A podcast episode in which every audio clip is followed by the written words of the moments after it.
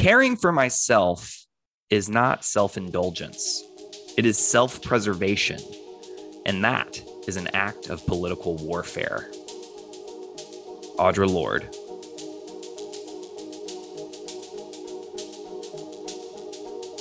Bending Not Breaking, The Gifts of Imperfection Edition.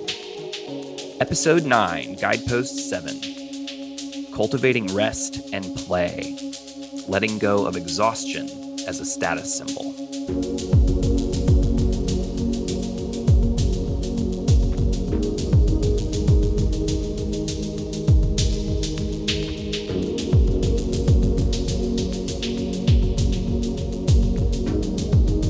All right, all right, all right. Welcome back to Bending Not Breaking. This is your host, Ben Pruitt, and we are so thankful that you have joined us by listening in. Some of you are even supporting us on Patreon, and y'all are super cool. I really appreciate you. BNB underscore pod. I'll probably mention that again later. Anyway, we are a podcast that is all about treating Avatar The Last Airbender and the Avatar verse as sacred. And right now, we are engaging with Brene Brown's Gifts of Imperfection, which is one of her earlier books. And we're excited because we're diving into that in conversation with everything Avatar. And so we're learning about all these things that Brene Brown is teaching us. And we're using Avatar to kind of like amplify and learn and see it in practice through the show. And so today we are really really excited to bring on a new special guest. And so I would love to introduce Yasmin Spearman. Yasmin is a Black creative, a sister, a friend, a foodie, and a lover of all things Hayao Miyazaki. Currently, she's pursuing her master's in divinity at Duke Divinity School with me, and with a concentration in advocacy and social justice. And so let's warmly welcome Yasmin. How are you today? Ah, so well, so well. I'm excited and really happy to be here. I already said that to you. I'm so pumped. You know, I love Avatar. You know, I love talking about play. Mm. Um, and then also, just today is a beautiful day. I came off of a great weekend. I'm about to go into another great weekend, and mm. I'm about to go to the movies tonight. So, just inserting fun in the midst of like, oh, I love that a ridiculous week. So, yeah, what are you? What are you going to go see tonight? Venom 2. Venom, Venom 2. 2. All right, y'all. You heard it from Yasmin. We're going to get a full update on Venom, Venom 2. 2. yeah. well, awesome. So are you how do you feel about today's episode? I'm like I'm sensing that you are pretty excited about it. Yeah, I'm so pumped. I mean, I remember when I was reading um, Brene Brown's book on the gifts of imperfection, which you referenced before. And I remember the first time I stumbled on this guidepost, and this book came out a while ago. It was um, like 10 years ago. Yeah. Yeah, right. right. And I think I read it probably like four years ago. And at that place in my life where there was no space for play, there was no mm. space for rest. Um, and I mean, you started, you kicked off this podcast so well with a quote from my favorite writer of all time, oh, um, Audre Lorde. I love that woman. Um, mm-hmm. But also as a as another black woman, and just seeing that rest and play and joy and goodness um, can be things I think in my community we may not engage in and make space for. So I'm so excited to talk about it from that angle yeah I, I can't wait to learn from you right? And so I, am really excited because so i was talking to random people around school um, and saying who do you know of that is a good example of someone who is good at resting and good at playing? And one of our mutual friends was like you need to talk to yasmin. And, and i was like tell me more. And then he just went on this like rant of how like all these things that you do. And I was sitting here going like, oh my goodness, she would be. And then he, and then he ended it by saying, and I'm pretty sure she likes Avatar. And I was like, oh yeah, seal the deal right oh, there. oh, this is perfect. Yeah. Yeah. Um, so yeah. I, I'm I'm interested, like, what is your relationship with the Avatar universe? Just so our, our listeners mm-hmm. know know what that's like for you. Of course, of course. So super excited to share. So I was one of um, those kids um, back when Avatar was first launching who mm. waited um, right at the time. I think it probably aired at like eight o'clock or seven o'clock, depending on your time zone. Um, who would close my door, be like, please do not disturb me. New episode is on. um, so I was in that generation when it was first coming out on television. Um, who would either just beg for more time to stay up at night or do my homework real quick so I would have time for it. So I became a fan literally as others from the first episode. Um, a fond memory I have is I remember, um, what was this? This might have been book five on fire. Um, maybe was that book five? I can't remember, but it was the last book on fire. Um, Fire's book three. Is three? Yeah. Are you sure?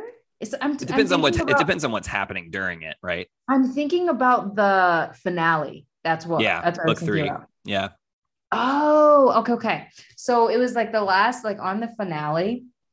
I remember that's when he had hair and everything, and then they shaved Oh yeah. the hair. Yep. And that literally, when I think about Avatar, I think about that one memory that I have, and I was so close to the TV um, because I was just super excited. Everything has been leading up to this one moment. So, Yes. yeah. So still, how many years later? I mean, that was in I was in elementary school. Obviously, over ten years later, still a diehard fan. Love Um, it. so good. So Well, that's awesome. So that's really cool because I, for your sake, and, and I guess for listeners who don't remember me talking about this way back in season one, uh, I, I started listening or watching Avatar like later in life. I was like in my uh, 20s. And I was, I just kept on hearing like, this is so good. I'm like, it's a cartoon. I already like, I like, I like cartoons. I like anime and all that jazz. But this Oh, seems like yeah. a, it seems like a kids show. And then I watched it and I was like, oh my goodness. And I was Right, just hooked yeah. from the beginning, binged all of Mhm. it, watched it multiple times. it was just, uh, yeah, I'm, and now we're here, you know, doing an Avatar podcast, right? so. So it is what it is. That's just how it works sometimes.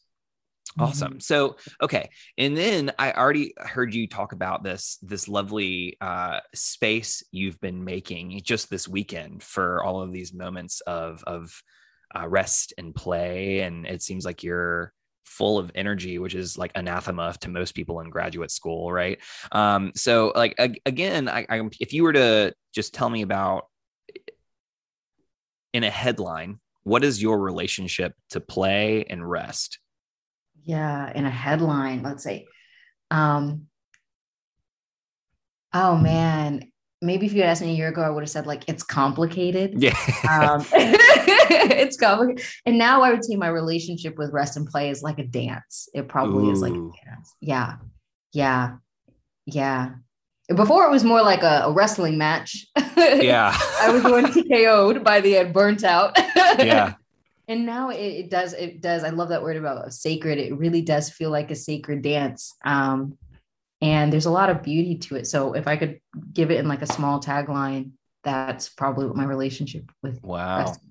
Well, hopefully we'll get to tango throughout this conversation. I love bit, that. And uh, it'll be really cool. So, all right, y'all, this is like we've we've set the pitch, we've set the standard. This is what you're getting a teaser of what we're about to dive into. So get ready because here it comes. Let's get some logistics out of the way just to make sure that everybody's on the same page. But um, so we are reading the gifts of imperfection. If you are following along in your book, um, it's on page 127 through 133 in the 10th anniversary edition. Um, if not, don't worry, you can just not follow along. That's totally cool. Um, but next week, we're also, FYI, tackling guidepost 8, which is 134 through 140 in that edition. So just FYI, those are all the page numbers if you want to keep up. Um, so now we're diving into the real legit content stuff. This is where it gets real. So we're starting with kind of following through Brene Brown's chapter and interjecting interjecting some stuff from our own lives and from Avatar, right? And so she starts explaining the concept of of play first. Uh, but before we really touch on that, I feel like we have to assess where we are in terms of this wholehearted inventory that we both took, right? And so for you, uh, you measured somewhere on this spectrum from zero to 100. Uh, where do you fall on the spectrum of rest and play? yeah that one was closer to 100 so that that was almost equal to the laughter song and dance or the joy one and Ah. also joy and gratitude those three were like pretty much probably like 80s 90s range on that one I and I think some of it might have been for me. I don't like saying I always do anything. Sure. Yeah. so me was, either. You know, it's like who can say that? So I'm like often. I think. Yeah. Um, because I think it was like often. It was like always, often 50-50, Yep. rarely, never. Yeah. So yeah, those three were like my, I- my top. I never pick absolutes, and then like, Right. of course, right?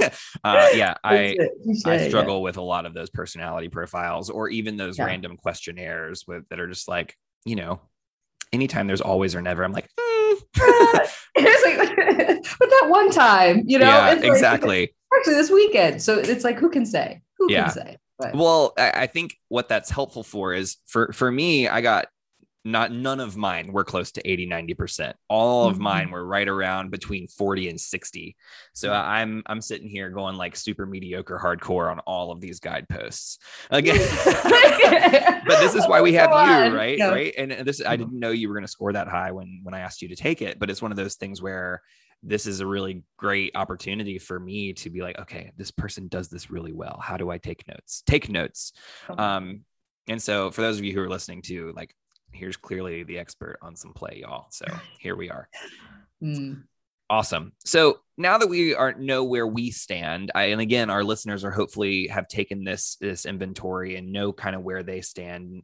Ideally, what that gives us is a chance to go into this conversation knowing what are the things that we need to keep an eye out for that will help us on our our hopefully our way to close the gap uh, and cultivating this this rest and cultivating play and then letting go of the the ookie gookie exhaustion as a status symbol, right?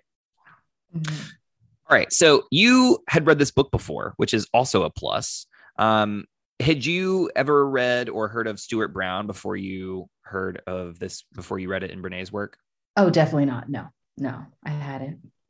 So, for those of you who haven't read the book, Stuart Brown, no relation to Brene, is a psychiatrist, a clinical researcher, a founder of the National Institute for Play, and the author of Play How It Shapes the Brain, Opens the Imagination, and Invigorates the Soul. And his core assertion is that play shapes the brain. It helps foster Mhm. empathy, it helps navigate complex social groups, and at its core, uh, it is the source of creativity and innovation. So that's a bold statement, right? Yeah. Especially in a world where everyone's talking about empathy and it's so important to be oh empathetic God. towards people. And he's saying that it opens the imagination, and imagination is the what allows for empathy to happen in the first place. If I can't imagine myself in Mhm. someone else's situation, then I can't really be empathetic, right? Mm, that's powerful. Yeah. Mhm. So I- I'm curious for you, Yasmin, like wh- when you hear this or when you think about this, what what comes up for you? What bubbles up? Yeah. So what immediately comes up, especially about the piece with imagination, um, what what comes to mind is is memories that I have when I was a child. Um, I was somebody who loved stories, who loved books. I still am. I still am that way. But I remember um, my mom used to work at a shoe store, retail shoe store. She had three jobs at the time, and this one was like it would go late into the night, and I would be in the in the back room, and all there were were like a, a few pieces of paper, a highlighter, just like knickknack stuff. And I remember writing a whole book called The Lost Library Card. I illustrated the whole thing. I Oh, know. wow. I illustrated the whole thing, and um, after that, I can t- I literally can tell you some of the books that I one was Santa got stuck down the chimney. It was a story about it was a story about Santa eating so many cookies, like his reindeer, his reindeer had to pull him out of the chimney because he was just Yeah. like, he was like, yeah, like at this point, I'm pretty, I'm like, I'm stuck. And so I just ended up writing all of these stories. And what I found amazing at that point, because I'm still a writer, but I, I take a lot of, you talk about empathy, um, empathy for my younger self who wasn't really thinking about, oh my gosh, I could make money off of this or oh my gosh like what would I like is this a logical story i mean Yeah. like the lost library card could speak the, the card spoke. You know i kind of just threw anything that my imagination could think of. Um, and that was play also to me. I loved reading but i also loved creating any idea that came to mind. But i realized and i think this is the kicker as I got older and some aspect of what it means to be an adult was like, no, no, no, there's there's logistics to writing. Like, you know, you know what I'm talking about? Oh like yeah. there- now there's grammar. grammar. Yeah. You know, we said at the same time, I still have not figured out grammar. Every time my mom reads a paper, she's like, You have so many commas. You don't need these commas. Um, you know, and I found, um, I know like y'all probably covered this, the guidepost about perfectionism, but I found that Mm. that filtered in um, when we talk about exhaustion as a, as a status symbol and all of those things.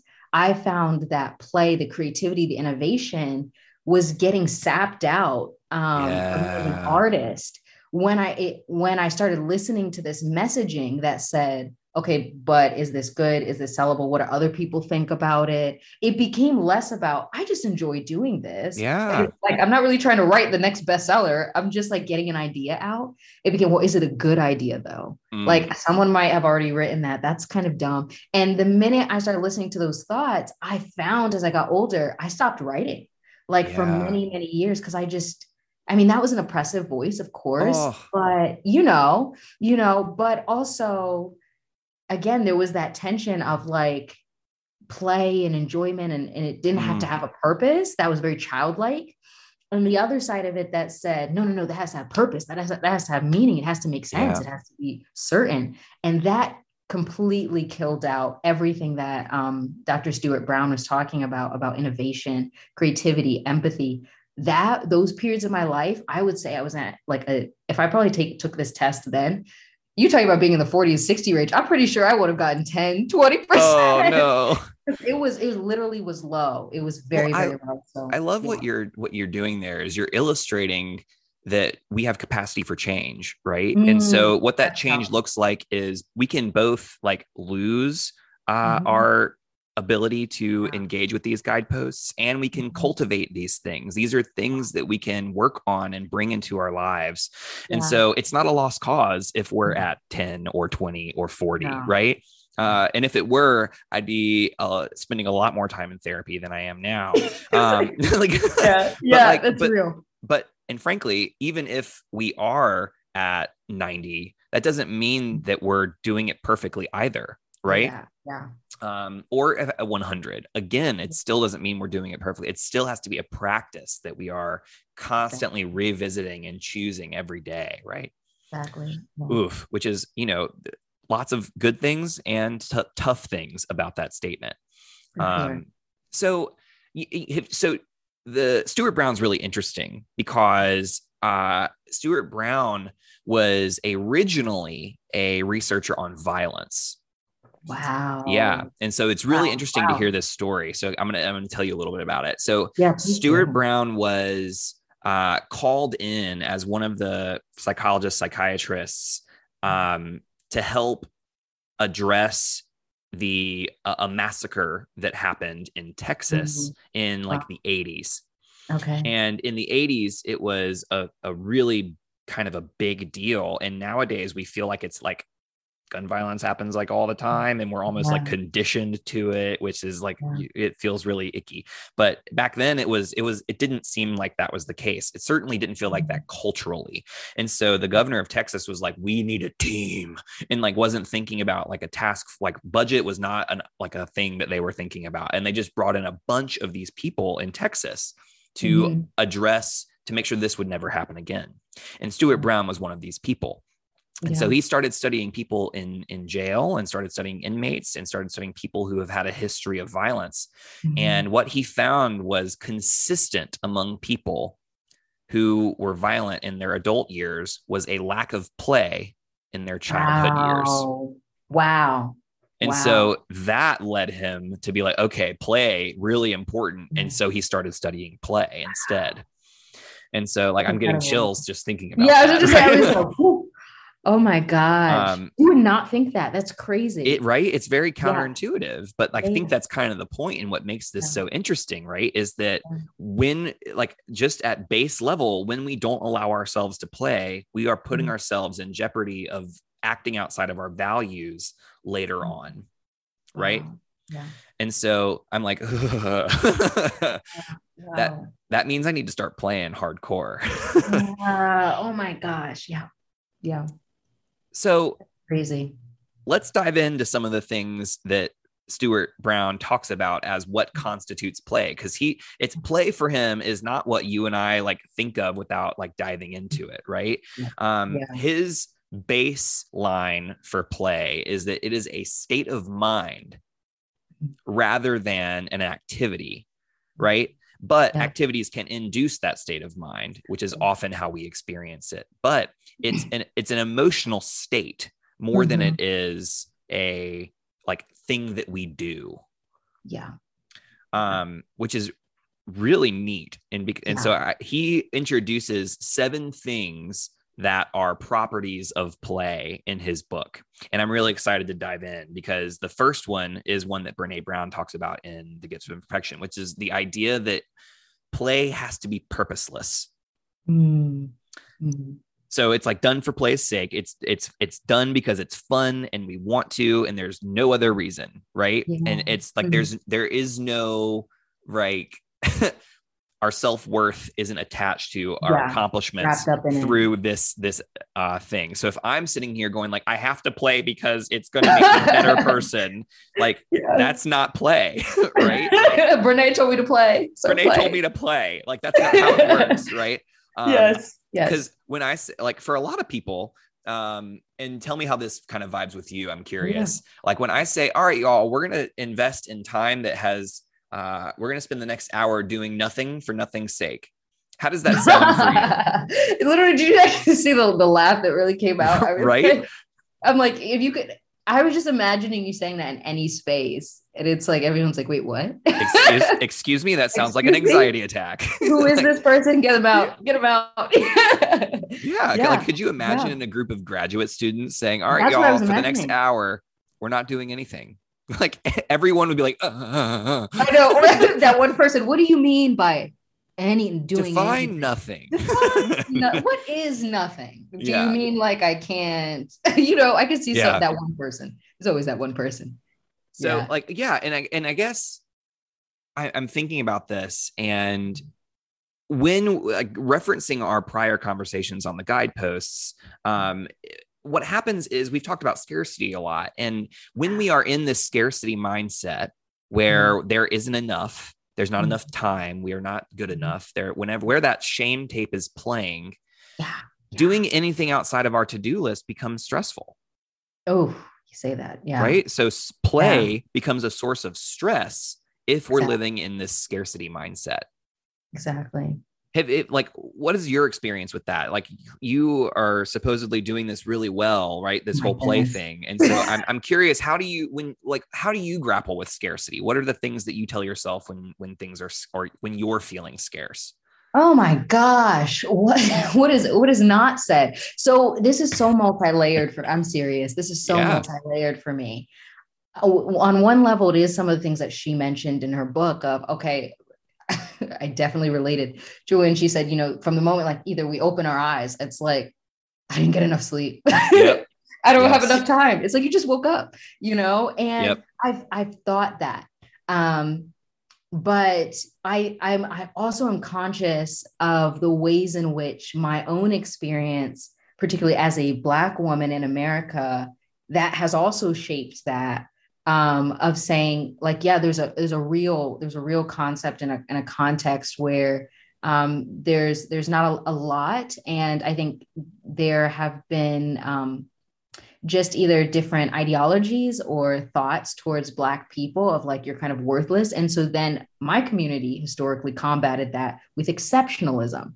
And that's how mm. that plays into scarcity which says like do more be more prove that you're this prove that you're smart prove yeah. that you're that prove that you're a human being yeah and of course that comes from an experience of trauma an experience of violence yes. um, but I, I saw the the unintentional impacts the symptoms the byproducts of it of man i have this this scarcity mentality and also this constant under thrum of anxiety mm. that i can't stop and when i stop i'm already running out the, the clock is kicking is yeah. ticking not enough time and so i'm conscious of my context and my generational history and also just the american narrative mm. um, that says from the minute I think that we're born, the value system is like be exceptional, like make your life count.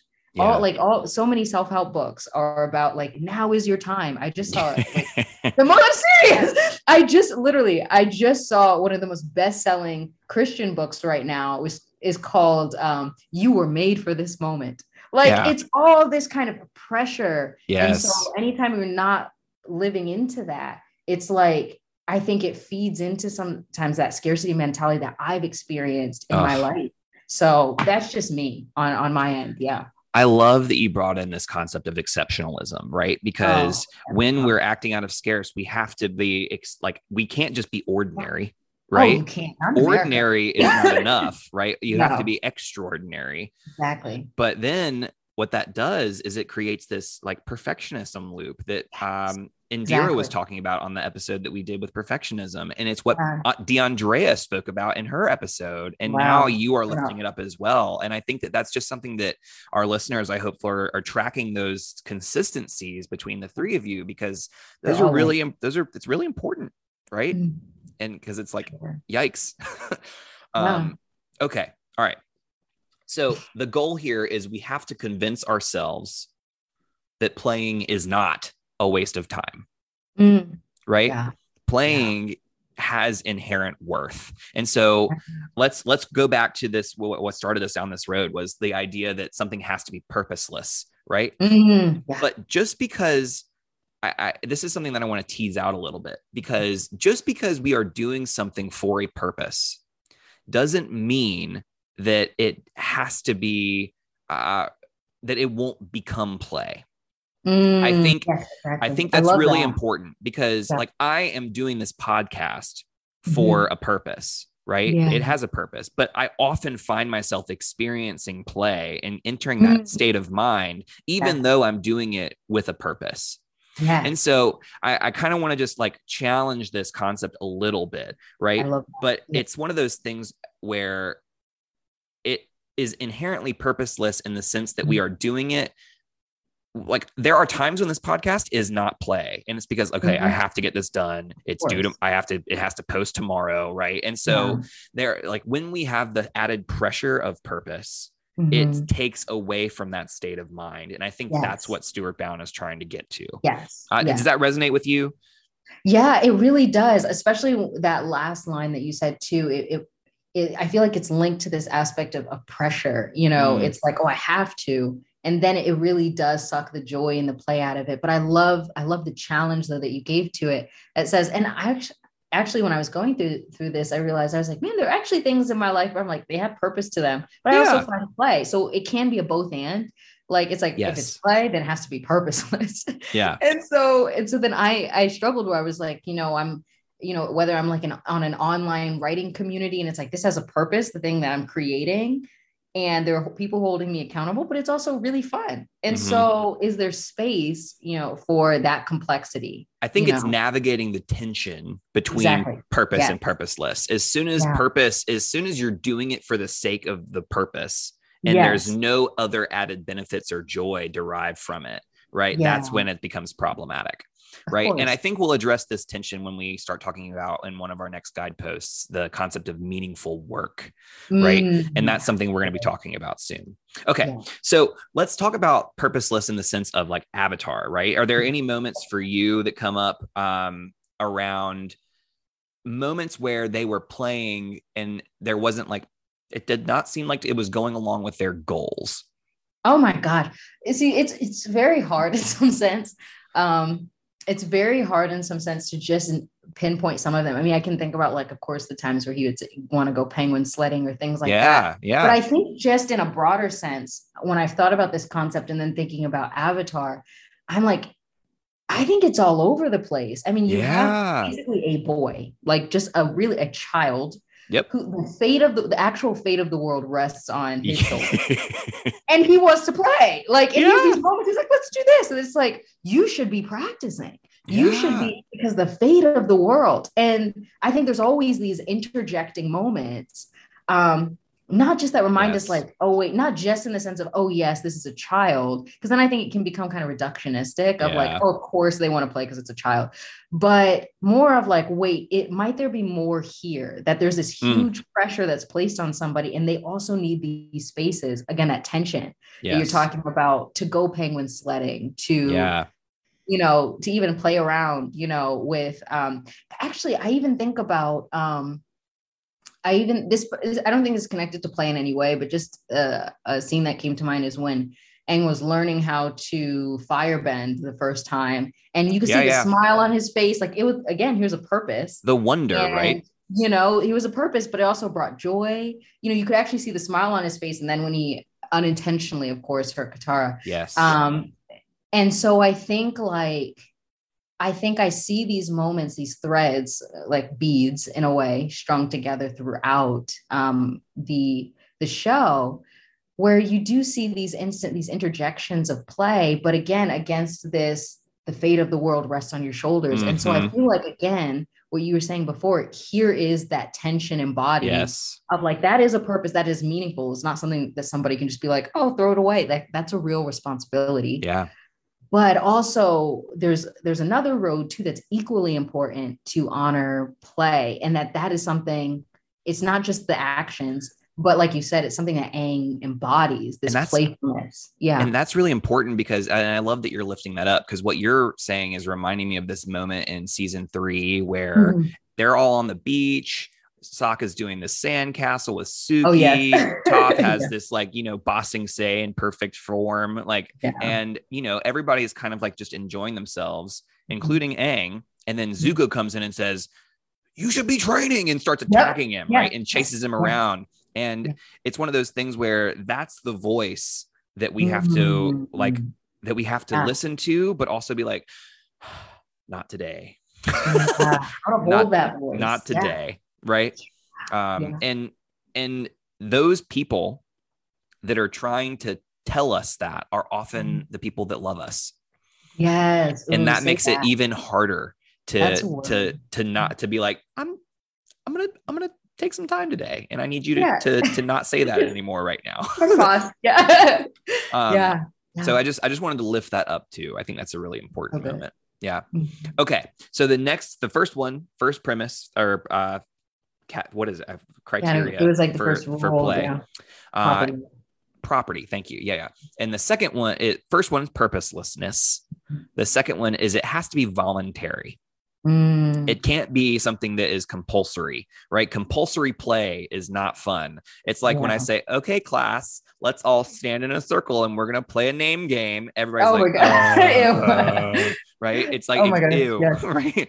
my Uh, whole body cringed yeah right it's just like uh and so like compulsory play is not fun and this really makes me think of uh very early on in the show Aang and Sokka where they are first this is episode 3 they're visiting the uh southern air temple Mm. and Aang is learning like confirming mass genocide of his Yeah. people, right? Yeah. He is learning about that. And Sokka's like, okay, what can I do to lift his spirits? Because Aang has just said, Oh, look, it's the airball rink. We used to have so much fun Mhm. here. And Sokka's like, okay, make him feel better, make him feel better. Tell me about airball. And then they start playing. And let's be real, Sokka cannot, is not an airbender. of course Right? He is not Yeah. doing this for the sake Yeah. of having fun. He is doing this to help Aang, right? There is like this Um, I, I I am interpreting that he Mhm. feels a compulsion to do this and it doesn't feel voluntary um how do, does that how does that like does that example resonate with you Is that make It sense really does. I mean, and I feel like that's also such a complicated story with that as well, too, because like you were saying, here's a moment of of grief, of difficulty, yes and someone who's trying to come alongside and say, okay, wait, I, I know you just mentioned this memory. I know this is important to you. Let's do this. And that's complicated because on the one hand, it's like, is that the context for? Is that helpful? yeah Um, but I think that that resonates. Um, and it also begs the question too: is like, is there? I even don't want to say this. I'm just being devil's advocate on this point. yeah But like, i love it is is there a time and place for play? Is there a time where it's Mm. like because I don't like being the person. I really actually am not the person who's like, is this appropriate? Is this inappropriate? I'm not really that person. But I also think about these moments where I can say for myself, I have a naturally because I'm the youngest out of three. I'm just Ah. I have I have a playful kind of personality. I love doing that. But I also recognize that at moments where I've had I've been really low or experiencing, Mm, you know, mental health issues and everything like that, the people who try to come alongside and be like, "Oh, let's like let's, you know, you're playful, let's put." And I'm just like, no, thank you. not- No, thank you. Like normally, like and Yeah. so it all that's what I'm saying. I feel like that it also complicates the narrative too, you know, Yeah. and begs questions. Yeah. I, I love what you're pointing to. And for, for me, I think it's an empathic miss when yeah. we are trying to turn on the light too soon. Ooh, that's good. That's Right? good. That's really Um, good. That's and really and, good. I, and I think that's what you're describing. And I'm gonna I'm gonna I don't think that's what's happening in this scene No. though, no, because I don't think Aang has gotten to the point where the light's off yet. No, I think it's- Sokka realizes that the light's about to go off and it's about to Yeah. get dark, and he's like, "Let's Yeah. keep the light on a little bit longer." yeah, Right? yeah. Let's be helpful. Um, yeah. Which again may not be it. Like for me, like I would probably say, "Okay, Aang, let's have the talk. This is it's Mhm. time." But I, I think of you know all the moments in Harry Potter, just to reference another Oh, series where Oh, Dumbledore's good. Dumbledore doesn't tell Harry what's really going on because he loves Oh, him, and he like that yeah. feeling gets in the way. And so I have so much grace yeah. for people who are like, I I don't want to see you hurt, and so I'm gonna. I'm gonna keep this light on for a little longer. Yeah. Um, so. The ethical like when do we have this conversation is something that i want to definitely keep in mind and Yeah. everybody's going to have a different answer um but yeah i think that's an important thing to pay attention to when we talk about this for sure yeah, that's so good. That's so good. Yeah. all right so we've got two properties purposeless voluntary there is an inherent attraction which means for you it is fun Yeah. right but here's the deal yasmin Yeah. what's fun for you isn't always fun for me yeah. right Yeah. Yeah. I would probably, if you told me to sit down and like do some creative writing, I don't Mhm. think that would be fun. I would be, I, would be sitting Yeah. there going like, this is involuntary. Like, Yeah, there is a, there is an actual purpose to this. I'm doing it because she asked me to, right? And so like, what's fun for me and what's fun for you is different. And I think that's something that a lot of people like fail to honor. Um, Mm, oh, that's good. Yeah. Right? Like, how how does that how is that manifested for you? Are there like, what's your friend group like? Do you all have the same interests? Oh no, not at all. oh no, not at all. Um, yeah. Um, there I have some friends where oh, I remember this. When I was in college, I had a friend where um indoor rock climbing, so Mm. much fun for them. My short self, I was I felt like a marionette strung up on these strings Yeah. my ar- my muscles, my arms are hurting. I'm like this for them. I think they loved blending like exercise and Yeah. with- and I was like, see, I don't mind maybe if we go like hiking in the great outdoors, but Yep. but being inside a sterilized building and everything's kind Yeah. of artificial, they're like, isn't this so much fun?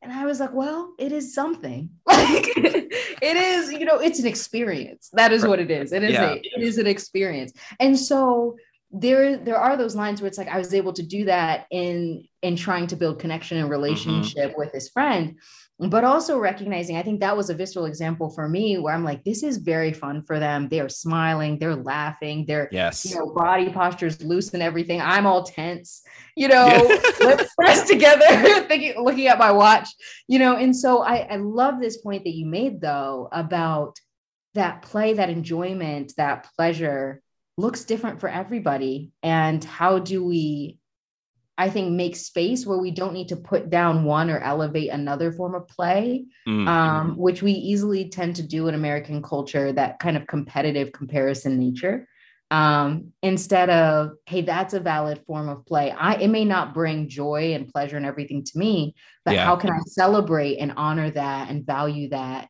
in you um, and i think in a lot of ways that can be hard for us to do because when we define well what is play i think it's helpful to remember like you mentioned before it's a state of being but the way that it comes out in an activity can look different there can be Yeah. a diversity of that you know even if the spirit of it is the same Yeah, um, for sure. You know. Okay. So we've got purposeless, it's mm-hmm. voluntary, mm-hmm. it's there's an inherent attraction, so it's fun. The mm-hmm. next element is freedom from time, which means when we're doing it and when, when we're engaged in it, we lose track of time. Mm-hmm. Right. Uh, some people call this like flow state also. Yeah. Um, yeah. So like uh, the best way I can think to like describe this is, you know, all you have, you're gone into a movie theater and then mm-hmm. you watch the movie, you come out and you're like, oh my goodness, it's dark outside. Dark outside, yeah. It's like, a, yeah. like a, you're reorienting yourself to the world, yeah. and it's like, wow, how, how long was that? And like, yes. um, yeah. that to me is like that's a that's play right yeah, when yeah. we escape into a world and it's the same thing that mm-hmm. happens when reading right all of a sudden we're in this exactly. book and you know five hours later we're like oh my god we forgot i should actually go have lunch like yeah. you've just been reading right through yeah yeah. Exactly. Exactly. So, so that's a good one. I, I, love thinking about that. So purposeless, that. voluntary, inherent attraction, freedom from time. This is the one that I think is going to be interesting for people. Mm-hmm. Diminished consciousness of the self. Oh my goodness. Which means, and we stop worrying about whether we look awkward or whether we are like smart or whether we're oh, stupid yeah. or any like any of these things that like we stop thinking less about how others are perceiving us yeah. right yeah um so this uh, reminds me of a moment in season 3 episode 2 the headband mm-hmm. um so Aang and the Fire Nation children are mm. like Aang has been in concert, like he's been in class, and they're telling him this is how you play music, and he was oh yeah yeah while he was playing. Yeah. They're like no no no, um, and he's like y'all, let me show y'all how to have fun. Y'all forgot that. how to do this. Yeah, and they all come to this cave that they've been living in, and they start playing music, and they start mm. dancing and you yeah. see everybody who's like really worried about how everybody's going to look mm-hmm. and then they're all like slowly getting into this dancing. And then all of a sudden, everybody's just having a blast and everybody's having fun and nobody's worried about whether this dance move looks silly. In fact, people are like being praised for specific dance moves that are super cool. And I think that it's it's really important to underscore that it's not easy to get into this mindset, right? Mm-hmm. Undoubtedly. Like y- you it's like that's tough. And so I'm like, okay, so loss of self, mm-hmm. thoughts. What are what are what are thoughts for you? Oh my goodness.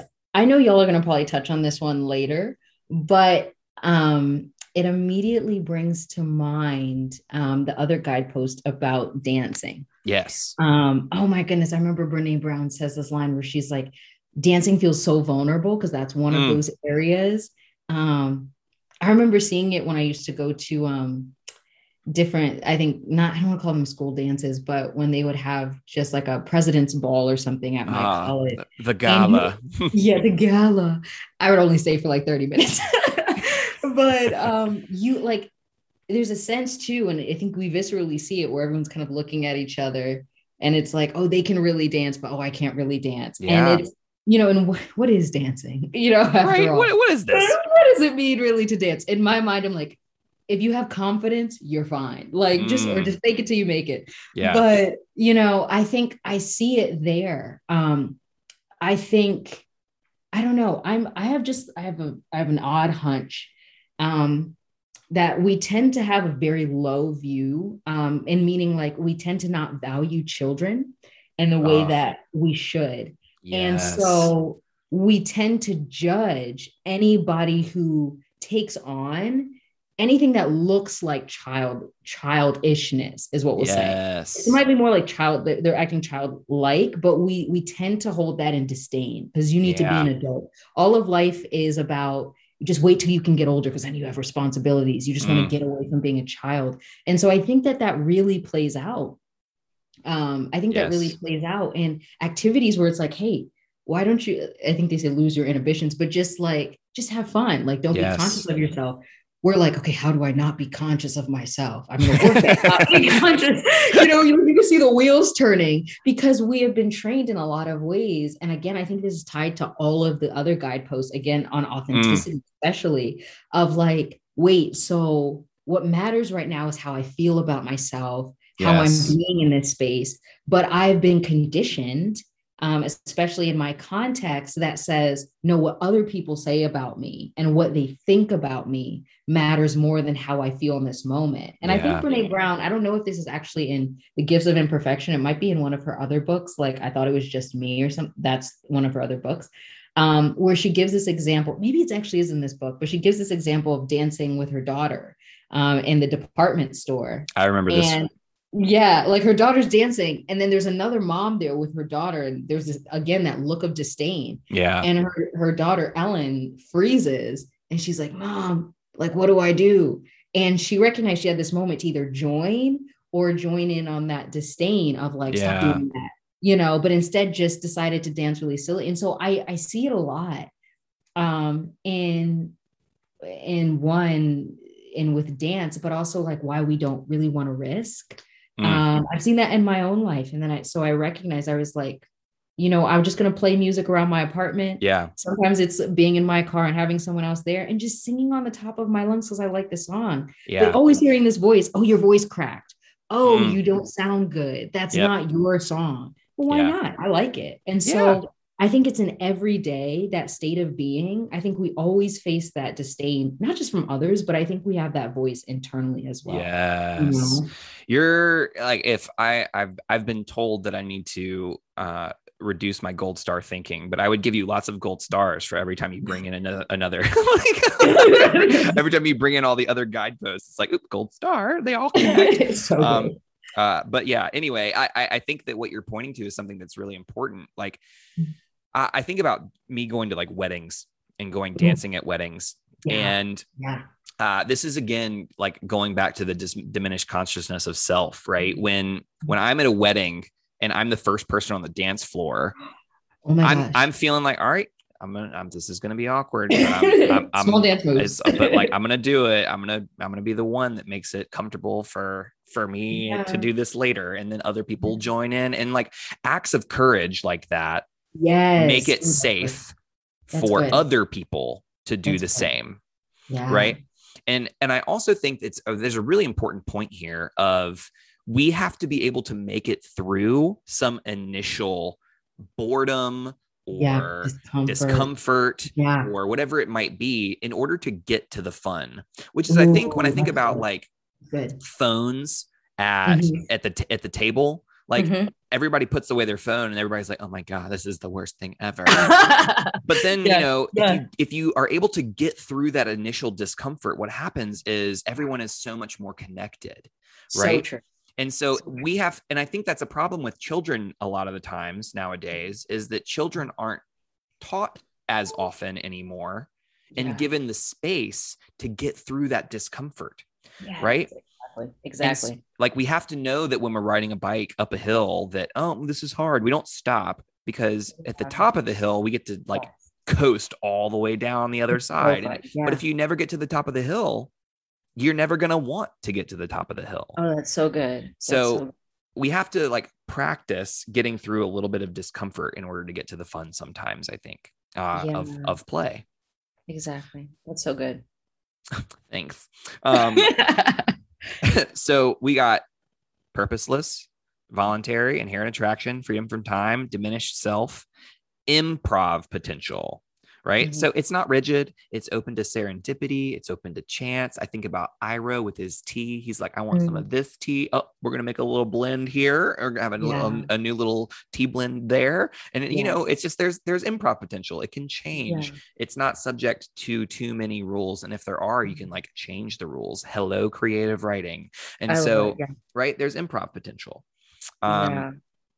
and then there's two more the next one continuation desire i.e we want to keep doing it right Yeah. um but here's the catch when you do play and like i want to keep playing for longer than you want to keep playing right Mhm. um, yeah. So there's this the there's this line where we have to negotiate when and how and long we're playing, right? Because it's better to Yeah. stop in the middle of play where it's still play for everyone Yeah.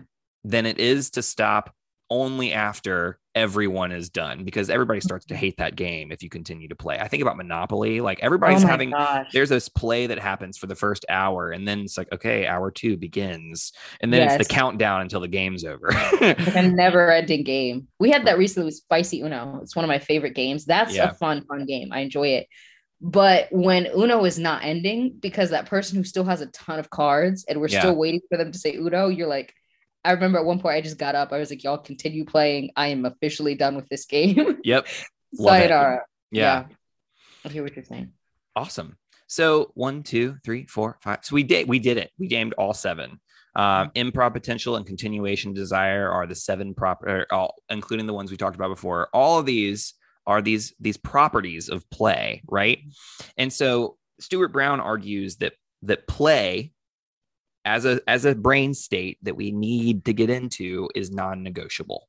hmm Yeah. This is a line that when I read his book stuck out hardcore. Okay. The opposite of play is not work. It's depression.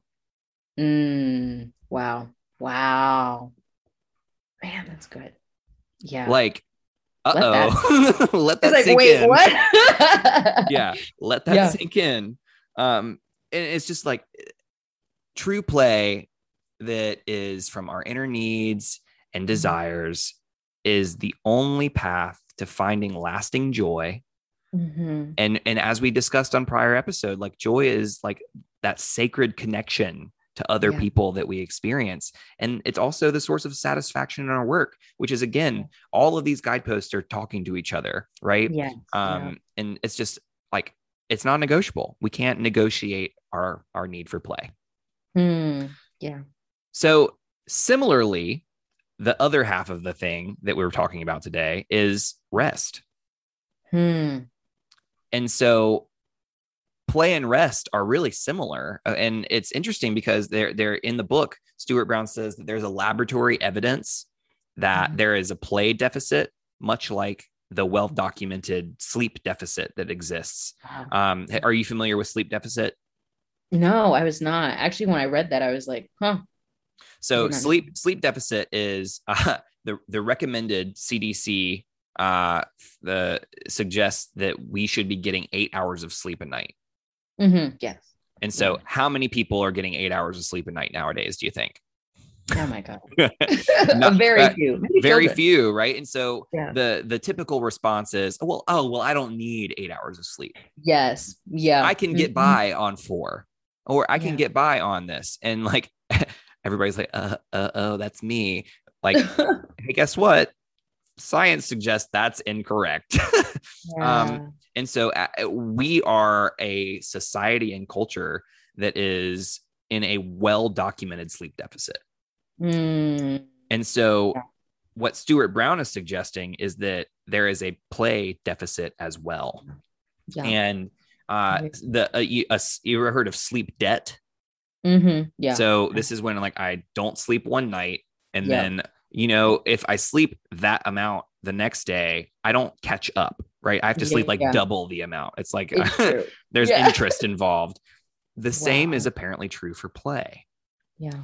So that's one of those things where that speaks a lot for me to burnout culture as well, right? Yeah. So it taking a, a vacation for you know a couple days doesn't satisfy the itch of the fact that I am burnt out at this job or in this Yeah. work or at this whatever I'm doing, Mhm. right? Unless we're actively playing and incorporating that into our daily rigor, we are going to be un- we're going to be in a sleep deficit.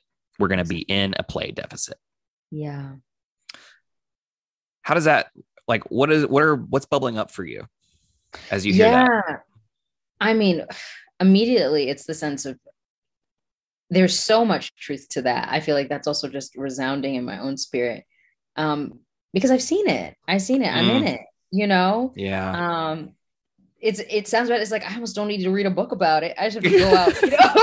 it's like I just gotta go to school, you know, or I just gotta go to work. Yeah. And I think what's so hard about it, um, immediately what came to mind, the only thought, because while I was listening to you, what you're saying was so great, but was that sleep deficit, that um, that burnout. It's so hard because we you were talking about gold stars before. We give people gold stars for that. It's because exhaustion is a status Yes, symbol. It's a status right? symbol. Oh, look how dedicated you are. Oh, And then the opposite is also true because I think you you can't win on either side because exactly. either one you sacrifice you you either sacrifice your health there's that or on the other hand you sacrifice quote unquote others well opinion of you if And you go health. and say yeah and your health there too because you go and say hey i think i'm i think um as i just had a friend do today you know i think i need to rest how many times do we penalize and we police people for that wait wait what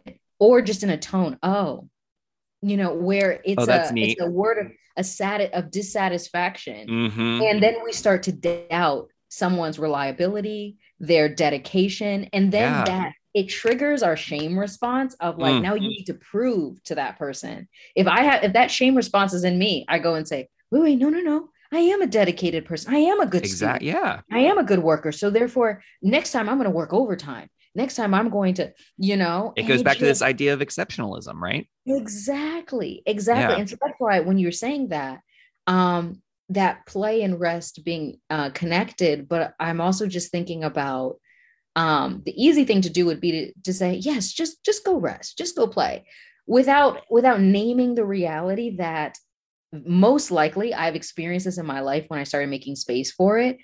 Most likely, you will at some point face that censure, face that disapproval. Um, and I think, again, to tie it to the other guideposts, unless we are linked to a deep sense of worthiness Yeah. um, within ourselves, but also a, a deep sense of like, what are my values? This is important to me yeah. we are going to be shipwrecked um, by other people's lack of acceptance or approval to say to honor our humanity in Yeah. that you know? Man. So uh, long story short we we have to start respecting our body's needs for renewal right? If we don't we are going to experience bad things right? And so and that's documented as well from the cdc right? Insufficient sleep is associated with a number of chronic diseases including diabetes heart disease obesity depression right? I i, I- I think of Aang in um book three again i think uh nightmares and daydreams oh Where- yeah. Yeah yeah. what happens is Aang is so in this such scarcity. He's like, I don't have enough time to learn all the things I need to Oh, do in order to beat the Fire Lord. And so he starts incessantly practicing and to the point where he he has this like red eyes. He starts having nightmares. He starts like all of these, it the body keeps the score, right? The body yes starts taking a toll on, and it's like, dude, rest or else yeah. um Yeah. which oof right because and so oh there's so many things so many things so this is why i think uh, pulling audre lorde and tricia hersey who is the founder of the nap ministry is really oh i love the nap ministry yeah and so a quote from tricia is we believe rest is a form of resistance Yes. and we name sleep deprivation as a racial and social justice issue yep yes. so I, I'm curious. Can what are what are your reflections on that? Can can you help for people who might be like, what do you mean? Can you help elaborate on that at all? Oh yeah. So oh man. Um two incredibly oh my gosh, incredible women. But um I can only speak about it first from like a perspective Sure. as a as a black woman and why I feel like that is a as Audre Lorde said, a, a radical act of, of self-care. Um and it is very liberative. But um I think when you talk about oppression, I've, I've said to a few people as well oppression, if you probably had to reduce it down to its bo- most basic element, Mhm. is you are denying the full humanity of somebody. Yes. What is tied to our humanity, what they're what they're talking about is care, is support, is play, is rest Mm. and whether this is linked to you know the you know the industrial revolution it probably is but when we started thinking human beings are like machines um and i think because we do also see time as a commodity as a form of like capital um it's why we'll go and say time is money and you know i'm wasting time all of those things. You know in a lot of ways we are not seeing ourselves and one another as human and as Mm. being like being willing to accept the fullness of yes. someone's humanity. I'm asking you to be everything but human. Your humanity actually is is what we're trying to get rid of. Like you yeah. need rest. Wait, what? you need to play. All yeah. of the here's here's a here's a statement that I think I just need to name. What we are oftentimes holding in disdain is our humanity. That's just it. Oh. You know, it's actually not just like that's actually the, the culprit of all of this is we have a deep self-hatred yeah. of our own humanity. We view ourselves or our humanity as weak. That's why mm. we feel that way about vulnerability. It's why we feel that way about rest. Yes. Like everything that makes us human, we don't affirm. We instead we instead try to reject and become get further and further away from that. Yeah. as a result, we get further and further away from ourselves and from genuine connection. And so that's why I go and say, like, um, I agree with their statements because, again, when I tie that to my understanding about injustice or about oppression, like that is what I'm studying. When I try to reduce it down, it at its core, again, is about rejecting someone and seeing them as a full human it's being. Dehumanization at its best, it's right? At its core. And so that's why then, when we talk about rest, when we talk about play as being radical acts, I cannot talk about the reason why I incorporated that into my being and into my life and divorce that from my blackness and my mm. black womanhood in America oh, wow. and seeing that for me as yes as as my own affirmative statement that black lives matter not just in the sense of like no black death but saying what have what have i and my people historically been denied of? We've actually been denied of rest. We've been worked like mule horses. And so to be able to go and say rest not only honors my own ancestors and gener and former generations but also this sense of honors my own humanity to say yeah. like no you're not what everyone says. And i think that that that flows to every other even if you're not black or you're not in a marginalized group is that we live in a culture that does not want you to be human and then asks you to take on that self-hatred. Yes. You know? And so being able to, to actually have embodied acts that say, um, and I'm just going to incorporate this last part and then I'm going to stop talking, I promise.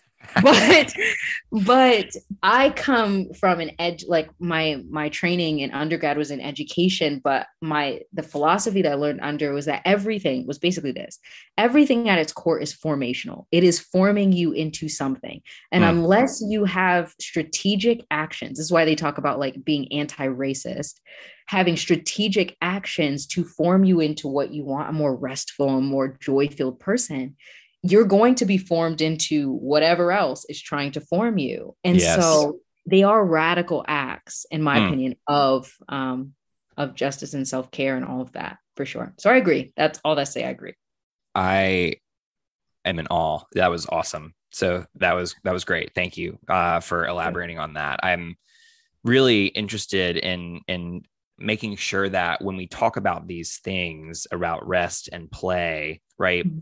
Like I, I, think often like one of Brene Brown's like widest audience is like, you know, 40 year old white women. Um, yes. And, yes, and, and, and I think that it's important to identify that the things that these guideposts are lifting up are important for everyone, not just the like the the main audience that gravitates towards her work. Yeah. Um, so I just I think it's worth lifting up there. Um, I'm glad you did. Yeah. So again, thank you. I appreciate all of that. So knowing that this is really important, right? Mm-hmm. Rest is radical. Yes. Play is radical because of how it humanizes the person. Yeah. Um, yeah. what that what that again leads to is it leads to this understanding that when we deny ourselves our humanity, mm what that also does is it leads to our body feeling as though it were trauma. Yeah. Which is why we experience these these chronic conditions as a result of preventing those things. It's why it leads us to violence if we deny ourselves play is because denying our humanity is traumatic. Yes, I love that. Oh wow, that's powerful. Um, I kind of hate that, but like no, but I'm saying no, but yeah. in, in the way in which that you phrase that, like obviously I don't, I don't yeah. love the, the way, but we don't talk about it in that way. And that's no, I think that's what I love. We, we, never actually say, "Hey, denying my humanity." We we kind of view it as like, oh, I'm not really denying my humanity. I'm just yeah. like not making time for rest, but you're like, no, no, no. It is a form of trauma, like Yes. traumatizing ourselves. Yeah. And so when you said it in that way, I was like, man, that's good because we don't talk, we don't frame it in that way at all. That's powerful. Thank you. You are well, honestly, you are so welcome. oh man. Literally throwing Um, laurels at your feet. yeah, I, I, I accept. Uh, so w- now that we okay, we know now that these things are important. So the thing that gets in the way is what you precisely named really well is that we see exhaustion as this status symbol, right? This thing that we want to cling to. It's like, oh, when we're talking to you know other students, uh, it's like, oh, how late were you up writing your paper? Oh, I, w- I was up till midnight. Oh, I never went to sleep. Right?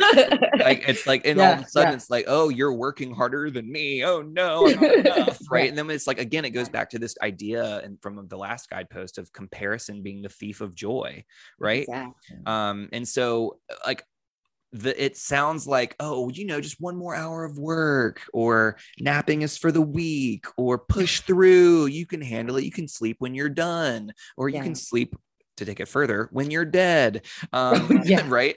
And yeah. Oh my gosh. like when we are in a position of not having enough money to meet our basic needs, Yeah. sleep Yeah. becomes a luxury.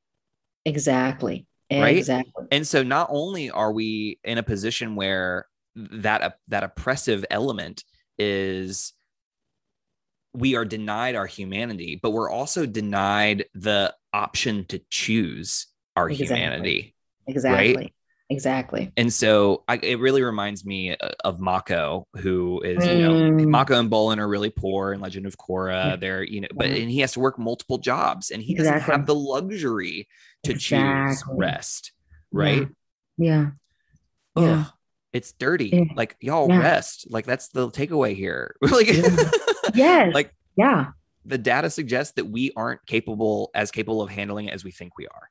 No. Right? no. And Yeah. like we're we're a nation of stressed, exhausted adults. We're raising overscheduled, overstressed children.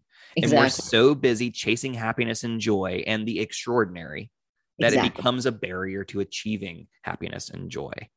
Definitely, definitely. And if I can interject with an, another point as well. And then there's also this, it's supposed to be a counter narrative movement of like, uh, it's a its own kind of self-care movement um of splurge, you know, treat yourself, Treat but yourself. interesting, but interestingly enough, and I remember I thought about this a, a year or two ago, but I was like, this is this is about in a lot of ways it's not just this form of materialism and and, Mm. it, and it fuels consu- consumerism as well but it's also about access and so i can only treat myself if i have money you Yeah. know if i have Yeah. money left over um and so then it becomes like self-care being able to care for yourself then i'm i'm thinking about listeners who might think play and rest sound nice but um that sounds like a luxury yeah. primarily because we've we have framed it unfortunately in that way on social media and and all of those things is that it is actually something you need to go buy it's something that's always outside of yourself it's Bigger house, better salary. You need to spend money on bigger better more. Like don't just Yep. get the don't just get the small what is the what's it called? Cup at starbucks. Get the grande get the venti. Mm, you know and i'm mhm. not saying don't do that and that's against like care and rest and, and play.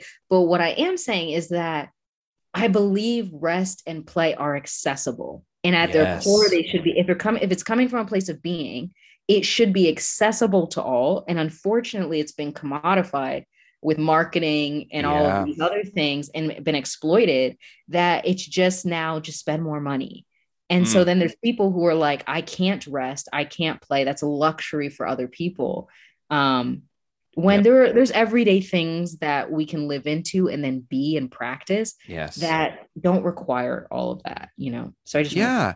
Well and that really throws into sharp relief the uh, the thing that brene brown talks about in this book of our like my life changed when i switched my my thought process from what's my dream list which is Oh, it's it's that material portion right? Oh the bigger Yes. house the better salary the this vacation that we need. How do i change it to a meaningful like these are the things that like our house Mhm. values in terms of play and rest exactly. and making a meaning list instead of for the house instead of a Mhm. dream list right Yeah. because one is materialistic and one is like more more more and the other is how do i value the humanity that is in the room Yes. Oh my goodness. There's there's so much power there. I think if we also oof, that's good. I think if we link it to to um man, so when I think about um if we want to go back to Avatar for just a period yeah yeah yeah yeah yeah and Always. thinking about also the quotes about um, that self-care as this radical act um, you know when i think about i can't actually remember which episode this was in but when um, king Bumi was putting um, Aang through all those tests yeah yeah, yeah. and it was Aang's creativity and his and an aspect of playfulness that helped him to survive yes and so when you Yes. think about that context of like, who would think about creativity and playfulness is linked to survival, is linked to this actually helps you, it keeps you alive, it keeps Yeah. it helps you thrive. We don't think about it in that way. We do think about it as a privilege instead of like, no, no, no, you I think what you're getting at as well, and what Brene is getting at is like, no, you need this. Like yeah you need this. It's not a luxury, it's a need, it's a human need. Yes, and it goes back to this foundation foundational need for empathy, right? If oh, Yeah, play yeah, yeah. if play is what cultivates imagination, yeah. right? And allows us to feel empathy for others, right? Yeah. If imagination is also probably the root source of much of our creativity, Yeah. where if Yeah. we're going to create something and bring it into the world, something that Yeah. did not exist beforehand, it inherently requires an imagination. right? Exactly. And so what we're saying is you can't be creative unless you allow yourself to play, wow, exactly. Exactly. right? Exactly. And so one guidepost gone unless joy Yeah. gone unless And, you allow yeah. yourself to play. Yeah, right? and one could say the others kind of topple and crumble if they're all interconnected, which I think Yes. you're ultimately getting at. We're getting at. Um, then authenticity goes, Mm, joy goes, all the things. uh, all the Bye-bye. things, all the things. Peace Yeah. out. Yeah, Y'all, this has been a lot of important stuff. I'm so glad that we've been able to have this conversation. same. Yes. So, y'all, like rest is important, play is important, Mm-hmm. right? And I, I think one of the one of the moments that comes up for me that I think I want to uh, end on is this moment in Legend of Korra where Lin, who is you know Toph's daughter, Yeah. and she is in Zaofu, which is the metal bending town, Oh, and yeah. she comes upon this guard and the guard's like oh i did how i did like 20 push-ups last night how many did you do Mhm. and like it's like oh i did like 50 uh and so lin sees them like quote and like you're slacking off da, da, da, da, and like gets on them for for Mhm. resting Mm. and and for you know taking a moment to not be on right and lin is wow. hyper critical of this and she feels like she has to like and then um oh my goodness i'm forgetting his name the main guy uh Mhm. in uh in zaofu comes up to to lin Yeah. and, and is like you can rest you know Mm, like yeah, you, you yeah. you don't have to work while you're here Aiwei Aiwei is his name um so Aiwei comes up to her and is like you don't have to work while you're here. This is a safe mm-hmm. place. And I mm-hmm. think that's a really important condition for us is to realize that safety and is is a condition for being able to rest. Exactly. safety is a condition to be able to play right? That's big. and i just i feel like sometimes we need explicit permission exactly. to rest and play Exactly. um and so my, i think my challenge to everybody listening is who needs your permission to Mm. play who needs Mm. your permission to rest and what can you do to give them that permission right now um yeah.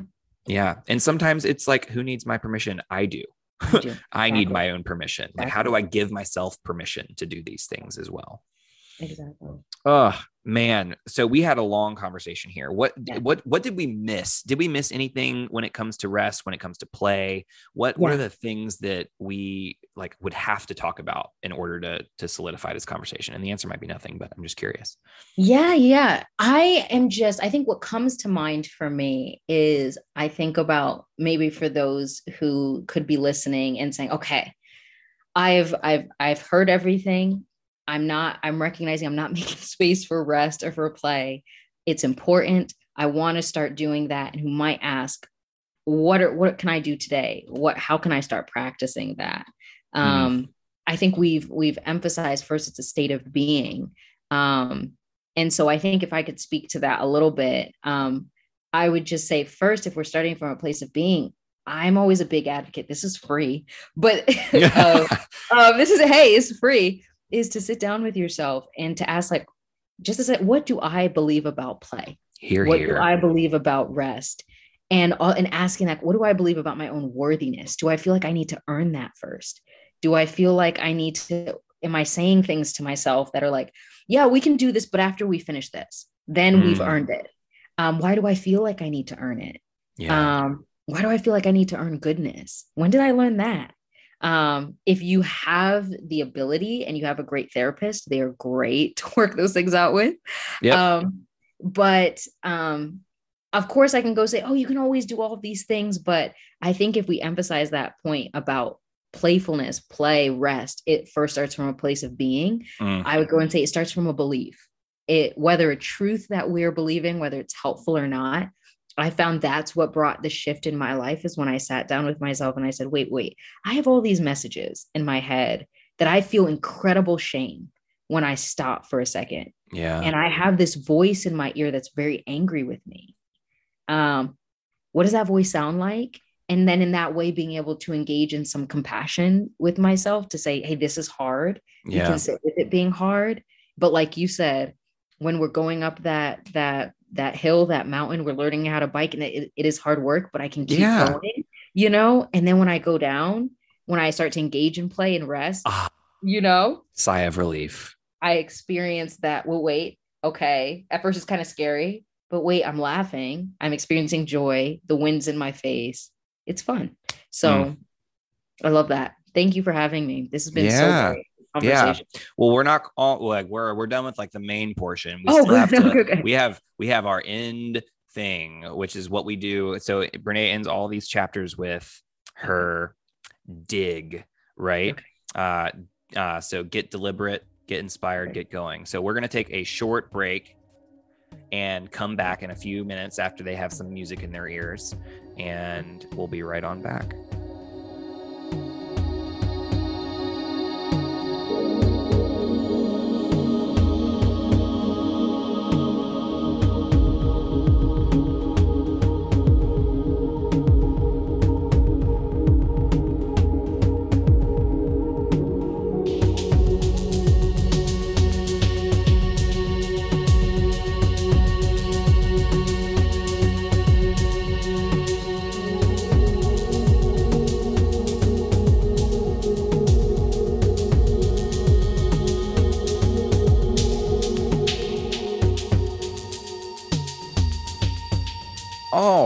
Everybody, welcome back.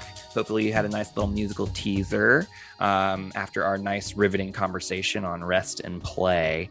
Now, what we're doing is we're we're gonna start talking about how we put this into practice, and I'm really excited about that because Yasmin gave us this lovely benediction just now um, uh, on how how to do this, and I'm excited to kind of narrow that into uh, three different things that El, that Brene uh, kind of ends her chapters with. And so, for those of you who've been listening for a while, you'll know these. For those of you who are listening for the first time, there are three elements. So, the first thing, it, and it uses the acronym DIG, right? So, the first one is get deliberate. So, how do we um make sh- and it, i also like to rephrase it and say we also deliberate right so mm-hmm. um what do, what does it look like for us to uh, put this into practice and begin like putting our in our thought process. And I think what you said earlier was perfect for this. Like, how do you sit down and give yourself space to actually address what your embedded uh, thoughts are, yeah. right, on these things? Um, so is that something that you do? Do you have you is that something that you do often? Do you take time to just like meditate on these things? Yeah, so to some degree, I think um I think probably in the last 2 or 3 years um I tried to pay a little bit more attention to I think especially as she talks about shame where I'm like, "Oh, I felt shame there." Mm. And then sometimes it's not the space or the time for me to address it right then and there, but it's like, okay, we're going to put a pin in that. Yep. And then later, when I, that safety that you were talking about, that space, that time, if I'm able to have that, um, to go and say, okay, what was that?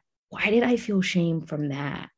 Like, mm. and oftentimes I do find when it, again, I'm like, I don't, a, a test can say, oh, you do really well with, with rest and play, but I'm talking about like, this was something I was wrestling with this past week I was yeah. like, man, I'm just very down. And I realized because I was like, work, work, work, work, work. We've got to work. We got to make money. Yeah. Um, and then when I paused and had this past weekend and I went to an art museum and I just walked around and, and having that stillness of thought, and I said, man, I'm realizing where that came from is that fear is guiding me in a lot of ways. And I feel like to, to stop triggers the sense of anxiety for me. Mm. And then to just with compassion to say, what am I afraid of? Yeah. How about we invite that? And so again, that's a practice I did not know about, but I found like it's a way for me to practice self compassion to say, hey, you are worth slowing down for. You're worth Ooh, hearing. You, you are know? worth slowing down for. Yeah. That's big. Wow. Thank yeah. you. Thank you. Yeah. When most of my life I was feeding through it. So, yeah. Yeah. So, yeah. Yeah.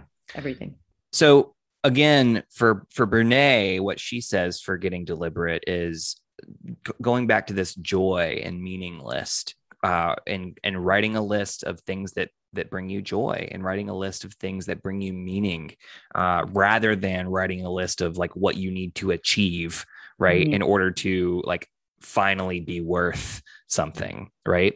So what does it look like for us to make a join meeting list? What are what are the conditions under which everything feels right in our lives? Uh, how, and then how does that compare to your to-do list? Because if those two things are so different then maybe we need to reconfigure what our to-do list looks like. Um, so that's i think what brene offers as a suggestion to get deliberate and we heard from you also on like meditating on these moments these red flag moments that come up and then really being introspective about why did that happen what's going on so that we can work towards um, doing better and doing different in the future oh okay all right. So we're we're deliberate now. We are focused on cultivating rest and play. We believe in it. But now we need to get inspired. So I, D I, inspired. Um, and so for, for me, one of the things is like I love to learn. And so I went and started learning and I read all of Stuart's Brown book on play, as you might have noticed. and when I was like, okay, rest is important, I was like, okay, I'm going to go follow the NAP ministry. I'm going to go listen to all these people that are advocating for rest. And so I love learning. I'm, and so I'm curious, like, what, what about you? What are the things that um, help you feel inspired to cultivate rest and play? Yeah. Oh no, it's it's literally very similar. I think we're on the same wavelength with this one because I do the like that's what I did also with the NAP ministry. Um, I, I tend to pay attention, especially to to people where you can kind of you can kind of feel that either from someone's life or mm-hmm. and to say, oh, that's also someone I can learn from, and yeah. that they love to share that from not from a place of, as you also know, not from a place of do all of these things. Here's a five yeah, plan, yeah, you know, and then you're like, okay, yeah, you back away slowly. No, thank but, you uh, thank you, but no thank you. Um, whether it's it's people on on social media who model that so well, especially for me when I'm seeing people from any form of in a marginalized community who are experiencing oppression and violence, who are saying, mm. no, no, no, mm. this is accessible. This isn't just like for the high and elite who can make time. Like this yeah. is again to that quote. Here's an act of like this this radical self care. Um, but again, it also looks like everyday people um, who um, who who just also inspire me in that ways. I think about mentors, people yeah. where it's like I put my phone on do not disturb. I'm like, oh, you can do that. like, my phone's also supposed to be on me all the time. Yeah. like, nope. Not a period of my life. I had one friend recently. I texted them and they had said, they responded to me the next day. They said, Oh, I'm sorry. Like, I was doing like a, a Sabbath for the day where I just turned off my phone and I just had fun. I said, I should try doing that. well, I've never done that. I, I think that's that's really important to lift up because that's one of a couple of reactions. Somebody else might have the same thing and be like, I cannot believe you turned off your phone. Exactly. Like, right. Exactly. And so I, I love that you are kind of feeding off of that and being like, ooh, what a, that's a cool option. right. Never thought Versus of that. Like judging yeah. the person because I think that's what creates those tapes in the first place yeah. is that that's, that's when right. we realize that we're reacting off of our embedded uh, judgments of exactly. these things. And that's yeah. when we're like, okay, that's let's go back to being deliberate again. yeah. Uh, yeah. I want to deliberate on this for a hot minute. For sure. For sure. Um, so okay, so theoretically now we are super nerdy and expired and inspired now, um, and we're now we've gotten deliberate, we're inspired, and now it's time to turn it into action, right? Exactly. We have to we have to get going, mm-hmm. and so I, I'm curious, what is something that you plan on doing today mm-hmm. that is an act of rest and or play? Yeah. So, man, so one of them is later on this evening. Um, it is my friend's birthday. And of course, we were like, well, of course, it was someone's birthday. You celebrate, you do things. Yeah. But one thing we decided on that, we were like, you know, we're going to keep it spontaneous. Like, it doesn't really need to be hyper planned. You know, we're leaving room for around. improv, right? Improv and creativity. We're just going to drive around um, Chapel Hill, see what looks interesting, eat good food, probably go see Venom. And of course, in the back of my mind, it's like, well, yeah, we could do this reading. There's also this work that gets to do- that needs to get yep. done. And yep. I have to remind myself in that moment. Honestly, there's always probably going to be work that's there waiting for me when I open the door. Hey, how are you? It's been a Welcome while. to grad school. You know? you know, and so I think when I remind myself, like I'm reminding myself today, that's that's always going to be there. Um, but yeah. here's my radical choice to engage in celebration, to ex- and yes. you know to engage in play and joy and rest um, with another person. And so that's that's what I'm doing today, um, and I'm excited. So yeah. Yeah. So I, am just going to issue a challenge to our listeners, right? So I'm gonna I'm gonna tell I, I want you to be rebellious against capitalism and say say no today, right? Say no and take a nap uh, mm-hmm. say no and do something you love that is inherently joyful for you that is purposeless. It's just for you. Do something that is your choice. Um that's that's my my challenge for all of us is to to choose you today. Humanize yourself by resting and by playing. Yeah. Um take that action right? And so oh man this has been amazing. This has been so yeah. good. So, wow, I'm like tingly all over. All right, like I'm so like, good. there's an excitement, there's a thrum, yeah. there's an energy. Yeah.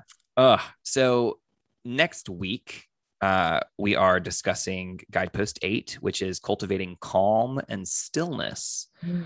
letting go of anxiety as a lifestyle, which is probably the one that I need the most. So I'm excited to talk about I that. Same. Also, eight's my lucky number, which has nothing to do with the conversation, but that's just for fun. Um, it's like eight. Yeah. yeah. And a reminder for everybody that's pages 134 through 140 in the 10th anniversary edition. And so, Yasmin, you have been a gift and a joy for us today. Uh, if if you want to share, if if you want listeners to be able to contact you or, or say something or something along those lines, is there a way that you would like them to contact you? Oh yeah. I mean, I think probably Facebook's the most accessible. Um, a direct message on on Facebook. My I'm pretty sure my name is going to be in the tagline, so you can just yep. type. It's exactly how it comes up um, on on Facebook. But I'm one of those people where I genuinely I like to say I'm probably the most extroverted introvert you will meet. I love connecting with people. I just have the energy levels of an introvert. and so um yes, if you want any just either stories they don't even have to be questions if you just want to reach out in any way. Just dm me on on facebook and i promise i will actually get back to you very quickly. I love talking with people so, awesome. Yeah. Wow. I i suggest y'all take her up on that because that's pretty cool um and clearly she has a lot to offer. Uh so yeah everybody this has been bending not breaking. Remember you can find us on all the social medias at bnb underscore pod and that's on Insta, that's on Facebook, that's on Twitter, all the TikToks, all the things. Mm-hmm. Um, BNB underscore pod. And if you have enjoyed this episode, uh, I highly recommend you checking out uh, Yasmin and her social media as well. And then also, if you really like this episode, maybe going to give us a review on iTunes, um, preferably five stars. Um, that would be cool. I would appreciate it. And maybe even some like, you know, Patreon, that'd be cool. But you don't have to. Not everybody has the capacity to do that, right? Time is money, mm. but also time is not money. Time is humanity. So like be mm. human today. And it's not all about the money, right? Yeah. Ugh. All right. Well, that is a wrap. Yasmin, thank you so much. Thank you. So filled with joy. And for, for everybody else, uh, until next time, be well and do good.